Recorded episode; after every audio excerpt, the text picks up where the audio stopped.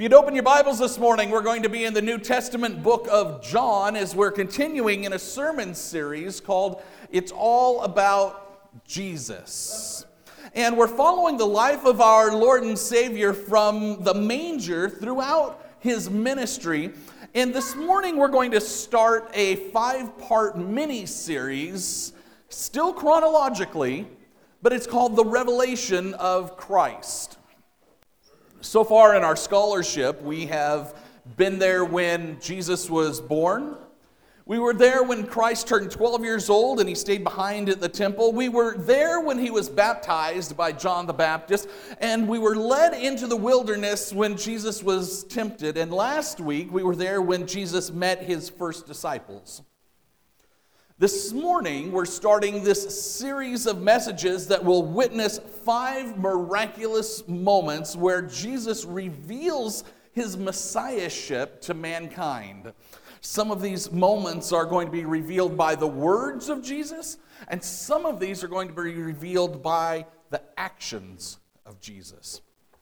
And although the sermon series is going to take us an entire year to get through our series called It's All About Jesus, and it will require us to move through different books Matthew, Mark, Luke, John. We're going to be all over the Gospels this entire year. But for the next six weeks, we're going to be in the book of John because that's where the story is taking us. We're going to be in John for a little bit. It's important to remember that through this series that John is writing to a very specific audience. John is writing to Greeks. He's writing to Gentiles. He's writing to people who are not Jews. The vast majority of them would not have lived in the area around Jerusalem at the time that Jesus lived or the time that John wrote his gospel. Many of them wouldn't have understood all of the rituals of Jewish life. John makes it a point to follow the action of Jesus and teach his original audience, and in thus teaching us what Jesus did, what Jesus said. John's an eyewitness to so many events that went on in the ministry of Jesus, and he writes them in this book. Being an eyewitness, being a participant, being a disciple, after that, being an apostle, and being a teacher. He does this literally so that others can learn about Jesus. We learned last week that being a disciple means that you would that you would walk behind a teacher, that you would learn from their work, their words, you would mimic what they teach and, and the actions that they show towards others. And that's what John has done is he's providing us this book for this reason. In a latter part of the book of John, he tells us exactly why he wrote the book. Read with me in John, we're in chapter 20, verse 31. It's up on the screen. John says, But these are written so that you may believe that Jesus is the Christ, the Son of God, and that believing you may have life in his name. John says, I wrote my entire book for one reason, and that is so you will believe. That's what he wants you to do. That's, that's the action that John is writing this for. John has this deep urge to make sure that his audience knows who Jesus is and why Jesus came and how we should react to Jesus. And, and at the beginning of this urge, there's this deep need to tell others, and John's going to, to he's going to tell people about what he saw. He's going to tell people about what Jesus did. Wouldn't it be fair to say if you and I were there and we saw Jesus, that we would want to run and tell other people? That we would want to go and tell somebody? John goes into these events that, that we don't read anywhere else in the Bible. 90% of the book of John is unique to his gospel. Matthew, Mark, and Luke, there's some stories in there that, that, that repeat each other. But John has so much content, and John has one focus in his book to John, it's all about Jesus. For all the details recorded in the book of John, there's so many that weren't recorded. And John tells us that in John 21 25. He says, Jesus also did many other things. If they were all written down, I suppose the whole world could not contain the books that would be written. Maybe John ran out of papyrus. Maybe he got a hand cramp while he was writing things down. But John wrote what he wrote because God told him, This is what I want you to write, and it's God breathed. But John witnessed so much more than what he recorded for us. But John started with one amazing miracle to show us that Jesus is the Messiah. Turn with me, if you will. We're in John chapter 2 this morning. We're going to be reading verses 1 through 11 in a message that I have titled The Reason for Miracles. As we look at these stories in the book of John, it's going to be important to be here week after week after week because, in a chronological study of Jesus, and especially going through this book, we're basically binge watching Jesus, is what we're doing. How many of you have ever sat down in front of Netflix? You're like, hey, you know what? I'm going to watch the first season of 24. And then you turn that thing on and you don't leave the couch until Thursday. right? So that's what we're doing here. We are binge watching what John is writing for us. And so this gives us an opportunity for being here week after week after week to see how these stories add up, how the layers just stack on top of each other, how it all makes sense, why it makes sense. We've seen that in our sermons already. That today we're going to talk about disciples that we met last week. It all starts to make sense. I want you to come with me into John chapter 2. We're going to start in verse number 1 this morning. The next day there was a wedding celebration in the village of Cana in Galilee. Jesus' mother was there, and Jesus and his disciples were also invited to the celebration. I'm going to stop right there. Let's lay some context. Before we move further, there's three points that we want to look at in these two verses. First, the New Living Translation, which is which I'm preaching out of, it uses the words, it says, the next day. Some translations will use the word on the third day, or the, the phrase on the third day. And it, it's just that one is referring to the events that happened yesterday, Another translation might be referring to events that happened three days ago, but, but it's, it's, the same, it's the same thing, it's just mentioning a different particular day. And it's telling us we're referring back to when Jesus met the disciples of John the Baptist for the first time. We looked at that last week, okay? So here's, here's one of the points is that these three words show us that the revelation of Jesus as the Messiah began almost immediately after Jesus returns from the temptation in the desert. He was out in the desert for 40 days. He comes out, almost immediately finds John the Baptist. John the Baptist gives up his disciples that start following Jesus, and then boom, right away, Jesus is going to start his ministry. Jesus didn't hesitate to get his work started. He went out to make himself known. Next, we read that Jesus had a conversation with, with Nathanael. We read this last week. Nathanael became one of his disciples. And when Nathanael met Jesus, Jesus told him that Jesus had seen Nathanael underneath a fig tree. And Nathanael knew that while he was underneath the fig tree, that Jesus wasn't around. And so, how could he see him there? And Jesus was showing these characteristics of his messiahship to Nathanael one on one. This was last week. And then Nathanael tells Jesus, Wow, you are the Son of God. And then Jesus said in, in John 1, verse number 50, Jesus asked him, Do you believe this just because I told you I saw you under the fig tree? You will see greater things than this. He's like, if, if you think that's amazing, I'm going to show you much more amazing things than that. Jesus was about, though, he was about to show these greater things to Nathanael and his new followers within days of meeting them. He's pulling his team together. He's not taking time to get to know his team, get to know the strengths and weaknesses of the guys. He didn't do any disc analysis, no Myers Briggs, nothing like this. All he does, he's like, okay, let's go. It's time to go, and he's going to start right away. Second, about this, uh, the, these two verses, I want you to look at the wedding. It's in the village of Cana in Galilee. It's a small community, Cana is. It's outside of Nazareth, some would say up to about nine miles outside. And the highest population that we have of Nazareth is about 500 people. Cana is smaller than that. Now, 500 people is about the amount of people that live in your typical apartment complex. There's an apartment complex across the street over here. That's about how many people would have lived in Nazareth. And Cana, outside, smaller, makes Nazareth the largest city nearby.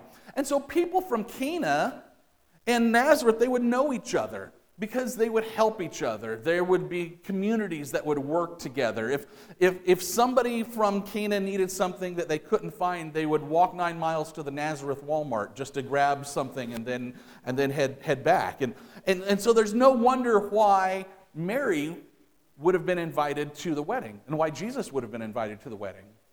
Makes sense because they know people there, right? Small communities. Don't you know everyone in a small community? It's kind of what's going on. Finally, it would have been, this wedding would have been an event that would have been planned for quite some time. See, many marriages at this time, they're arranged marriages, right? And so, with an arranged marriage, you've got your guest list that's set out a long time in advance. And, and Jewish weddings, they're not like, let's go down to the courthouse and we're going to sit here for 20 minutes, fill out some paperwork, and we're good. Not quite the way it happens in a traditional Jewish wedding at that point. These are week long events that are going on. If the bride is a virgin, you're going to have an event that's going to start after the feast on a Wednesday. If she's a widow, it's going to start after a feast on a Thursday. But it's going to be a long, drawn out event. And the bride and groom are going to be treated like royalty. They might be paraded around the town or the community so that the people could come out of their homes and congratulate the new couple. They'd be treated really well. The groom's parents would be responsible for the financial part of this ceremony.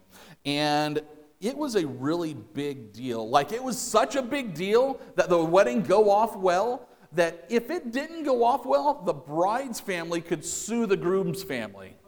What do you think about that? You see that on any of those uh, Bridezilla TLC shows, like lawsuits coming out of modern day weddings? Um, if all you have is a herd of goats in your backyard, you probably don't want to get sued for your herd of goats, right? It's like you just so you want to make sure that the wedding goes off well, and you don't want to be sued. And so there's a vast amount of pressure on wedding planners, right? And in this wedding in particular, a lawsuit and total embarrassment very well may be coming to a head.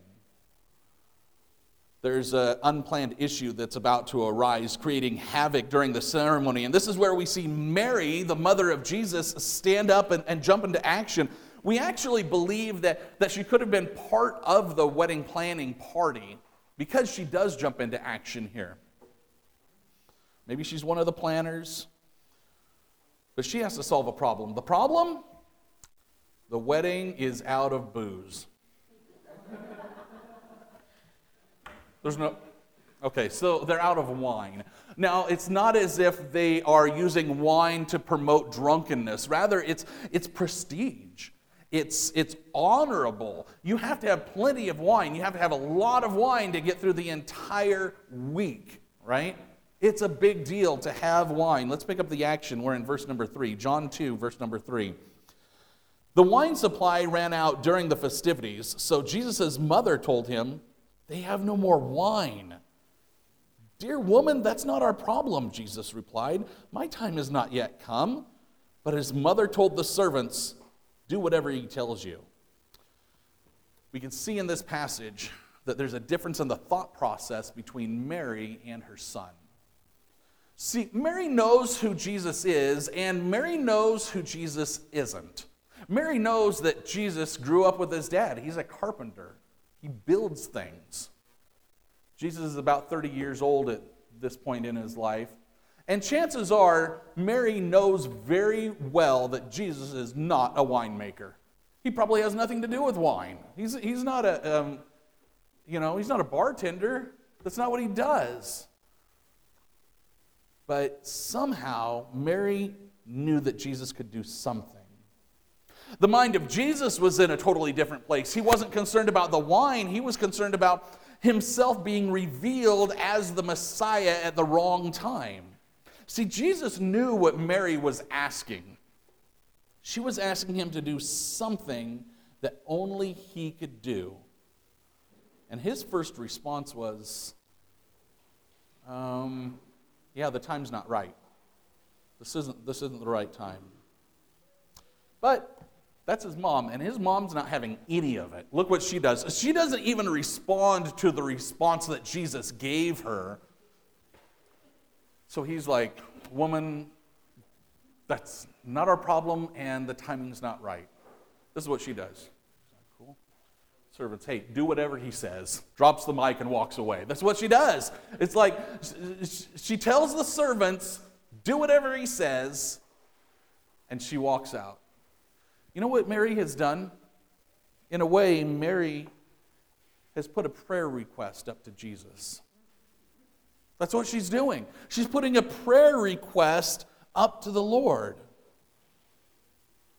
And she actually didn't know what he would do.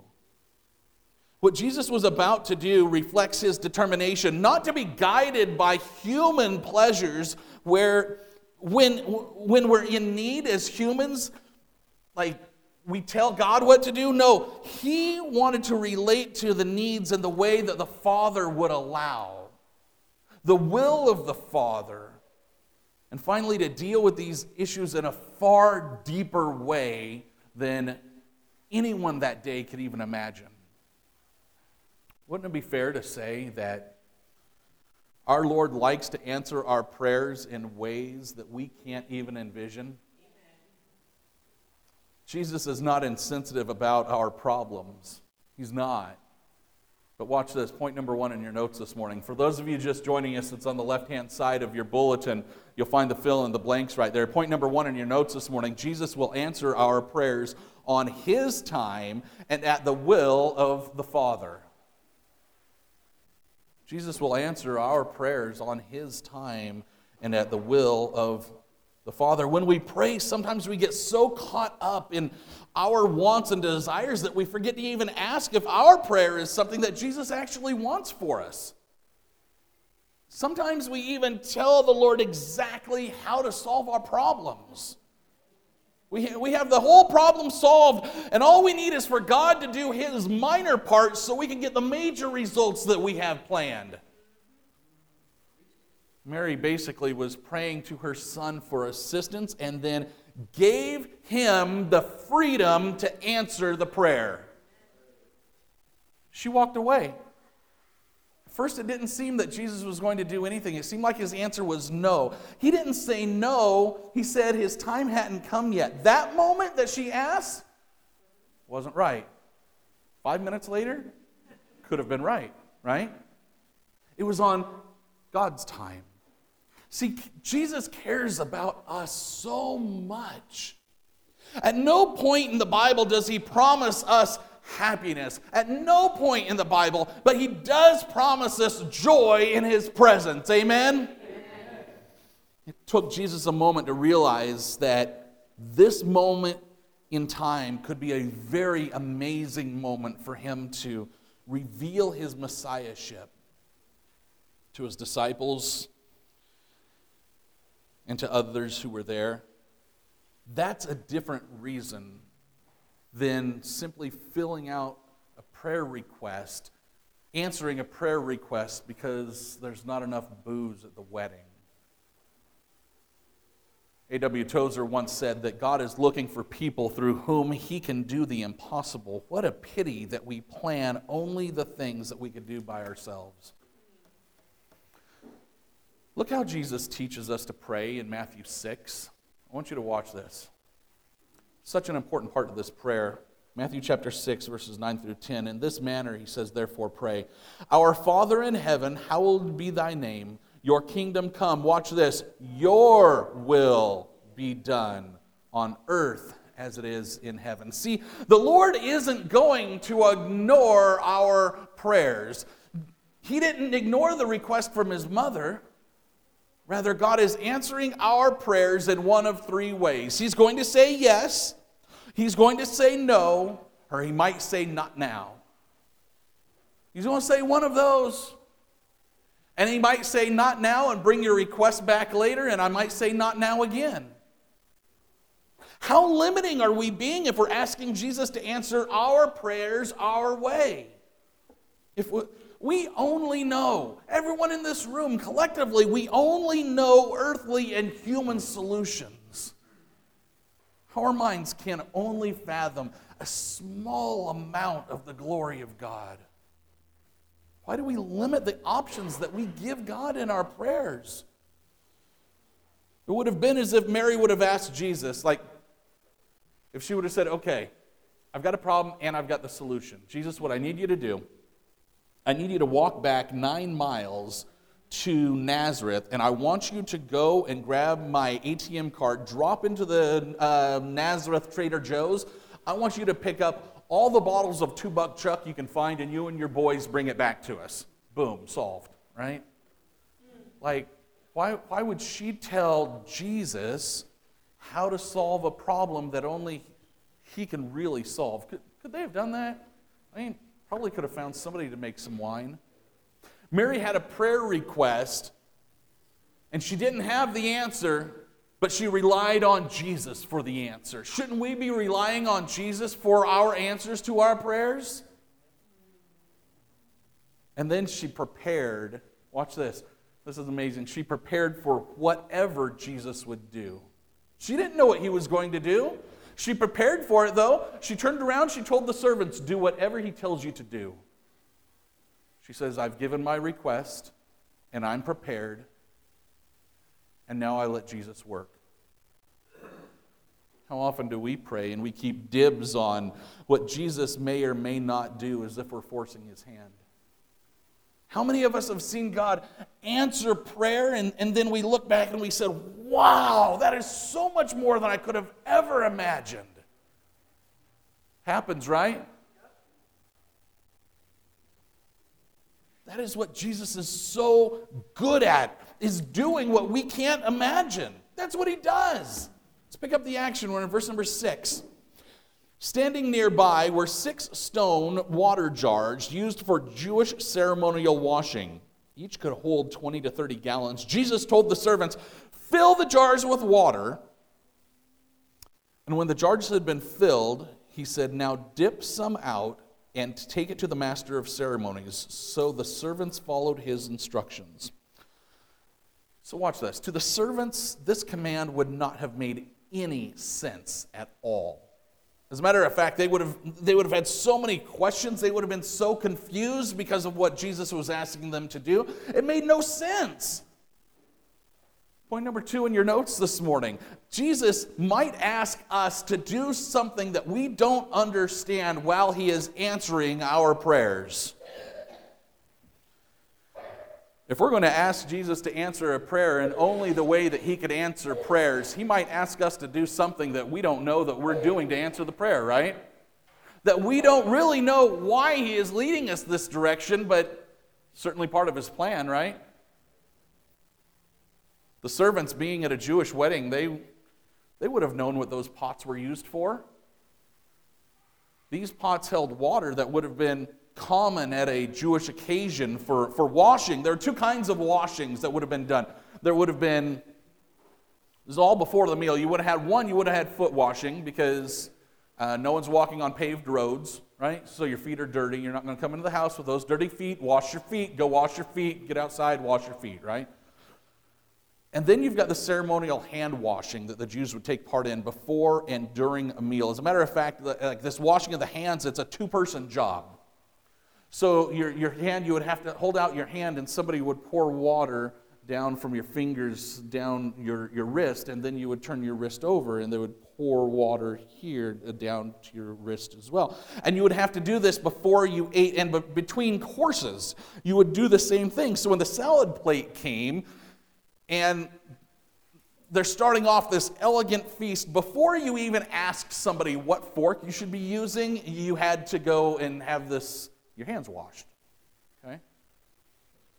And then your salad's done and now there's soup and you got to get up and it's okay let's get to go and wash, wash, wash your hands again that's what the, the water from the pots are for and then there's the main course and you're back to the water jars and, and, and then you have dessert and more washing and then you decided to go outside now you've got to wash your feet again before you come back in and you're going to grab a dinner roll and that's more washing and, and that mint at the checkout mm-hmm, yep more washing that's what the pots are for so the servants knew what the pots were for, and they knew what they were not for. Those pots are not for wine, they're for water, they're for washing. They knew. And so when Jesus told the servants to fill the jars with water, they would have been thinking about washing hands and washing feet, but they're not thinking what that Jesus is going to solve this problem with these water jugs. See, there are times there are times when the Lord is going to ask us to do something and we have no clue why. He's going to ask us to get up and walk, and we have no clue where we're going. We're faced with His direction every day, and if we understand everything that He is telling us and why He's telling us, then wouldn't that put us on the same playing field as God? Wouldn't that leave no one to be smarter than us?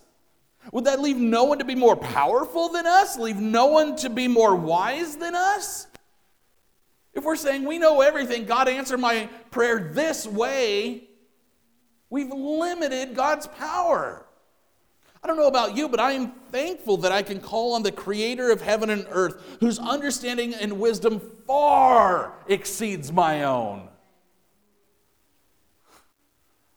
I don't want to be calling on somebody for answers that has a limited capacity to understand like I do. I'm not the one that I want to be calling on for answers. See, when the Lord answers prayers, He isn't limited. He isn't limited by human confinements. He's not limited by worldly rules. He's not limited by time and space. He's not limited by solving problems the old fashioned way. And we need to recognize that God is working even if He isn't working our way. When the servants took some water out and they walked to the master of ceremonies and asking him to take a drink, these men, they could have been shaking in their boots. They knew what was in those pots. They knew exactly because they had just filled them up with water. But Jesus knew how to answer prayers in an amazing, unique way. Read back with me. We're in John chapter 2, verse number 9. When the master of ceremonies tasted the water that was now wine, not knowing where it had come from, though of course the servants knew, because they put the water in the pots, he called the bridegroom over. A host always serves the best wine first, he said. Then, when everyone has had a lot to drink, he brings out the less expensive wine. But you have kept the best until now. See, Jesus had just performed his first recorded miracle, and it was not what anyone expected. Point number three in your notes this morning. When the Lord delivers a miracle, we should anticipate the astonishing. When He's delivering a miracle, we should anticipate the astonishing. That's what miracles are. They're unexpected, they're unexplained, they're from Jesus. It might be expected that the Lord is going to teach us something at church. We pray for that. That is an answer to prayer we should expect that, that when we're starting to read our Bible more, that we're going to come closer to God. We should expect that. That's an answer to prayer. It would be expected that Mary was expecting Jesus to fix the problem, but even his method was amazing to his mother. She had no clue. She didn't know how he was going to do it, she just knew he could do it. She didn't limit him. Do you know who would have been the most amazed by this spectacle this day? The servants and the disciples. They'd never seen anything like this before. Never. Someone once said if they were happening every day, they wouldn't be called miracles, they would be called regulars. I think it's a great statement that miracles aren't regulars. Miracles are amazement, amen? A parking spot at the mall during the Christmas season, that's, that's not really a miracle. The fact that your tooth stops hurting, and not so much a miracle, answered a prayer. Our Lord won't answer a prayer with an answer that is outside God's will. If He's answering prayer, He's answering prayer inside God's will. Paul addresses why Jesus needed to perform miracles. You say, well, how come? Paul states this. We're in 1 Corinthians 1, chapter, chapter 1, verses 20 through 22. Paul says this For since the wisdom of God, the world through its wisdom did not know him, God was pleased through the foolishness of what was preached to save those who believe. Watch this. Jews demanded signs, and Greeks look for wisdom. Paul says that the Jews wanted signs. It was only through signs that they would believe. Greeks wanted human wisdom. Jesus knew that it was going to take some signs to convince people, to convince the masses of who he was. And this is the first of those signs, this miracle. See, the first miracle from Jesus wasn't a miracle in front of thousands of people. It's a miracle in front of a few people. As a matter of fact, Jesus didn't even get the credit for it. You know who got the credit for it? The groom got the credit for it. He's the one that walks away looking like an awesome new son in law, right? you just saved the best wine. Yeah, I'm going to like this kid. Jesus didn't do it for the wedding. It had nothing to do with that. No. It wasn't for the groom. It wasn't for the wine. It had nothing to do with keeping a lawsuit at bay. It had nothing to do with Cana or Nazareth. It was for one reason. The miracle was all about Jesus. It was there to reveal himself as our Messiah. Come back with me finally to John chapter 2. We're in verse number 11. John writes this This miraculous sign at Cana in Galilee was the first time Jesus, watch this, revealed his glory, and his disciples believed in him. Point number four in your notes this morning, your final point. The miracles of Jesus are not to amaze us, but rather are to reveal Christ to us. They're not here for us to look at and for us to just simply be amazed at and to go back and say, wow, that was an amazing show. That was awesome. I'm going to. I'm gonna, I'm, gonna take, I'm gonna take my family next time. Next time Jesus is in town, I promise, I, I'm gonna buy tickets and go. Jesus knew that his miracle was to reveal his messiahship. It was what Jesus uses miracles for. They reveal who he is. They show us Emmanuel. They show us God with us. They're not for people to clap and tell others about how great the show is that Jesus is putting on, but rather they're to show people that Jesus is the Christ. There are around 40 miracles that were recorded in the Gospels. But that's not a complete list of all of the miracles that Jesus performed. John tells us so in John chapter 21, verse 25. John writes this Jesus also did many other things. If they were all written down, I suppose the whole world could not contain the books that would be written. There's a lot more that Jesus did that wasn't written down. So, what's the application for the first miracle of Jesus to our modern day audience? What does this mean to us? The application is that Jesus performed miracles to show his divinity and messiahship to the people around him and for the stories to be relayed down through the centuries to you and me. Just as the Jews accepted these as proof of his messiahship, a few of them did, not all of them did. The disciples did. Jesus is expecting us to. We must. The Jews struggled with that. They wanted signs. But there were people in those days that would see these signs and say, You are the Messiah. There's so many people in our modern day world who will say, Lord, I will believe in you if. If you just show me a sign, if you just do something amazing, if you just heal my grandmother, if you just cure my financial crisis, if you just solve my problems the way that I need them solved, then I will believe in you. And what Jesus says is, He says, I already did. He says, I already did show you a sign. He says, I already did something amazing. I, I already gave you instructions on finance. I, I already solved these problems. I, but I did it by God's will and not necessarily yours. And I left all the answers in a book written by men whose hands I guided so that you could be there and see when I proved my messiahship to the people who were around when he walked. And he says, I want to prove that messiahship to you too. And he would say, I did nearly 40 miracles that were recorded, many more that weren't. And I think that Jesus would tell us that the miracles aren't the reason, but they are the tools to show us a bigger miracle. They are the tools to line us up to start believing in Him because water into wine is small compared to the man on the cross. He would say, The greatest miracle that I want you to see is the one where I, Christ, have the authority and the power to die and to be put into a grave, but to rise again and to overcome death and to be a sacrifice for the sins of the world. See, he became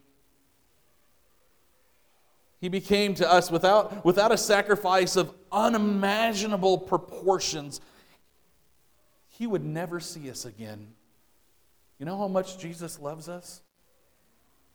He loves us so much to when he's looking down through eternity and he knows without a sacrifice that he will never see us again. Because on our own, we have an eternity separated from Jesus. We have an eternity in hell, away from our Creator. He died for us because he loves us so much. That's his miracle. That's his biggest miracle. Does our Lord still perform miracles today? I would say so. Is it ever for us to be amazed at? No. Is it always for him? Yes. If ever a miracle were to happen in our life, I can tell you this it's not about you, it's not about us. It is all about Jesus.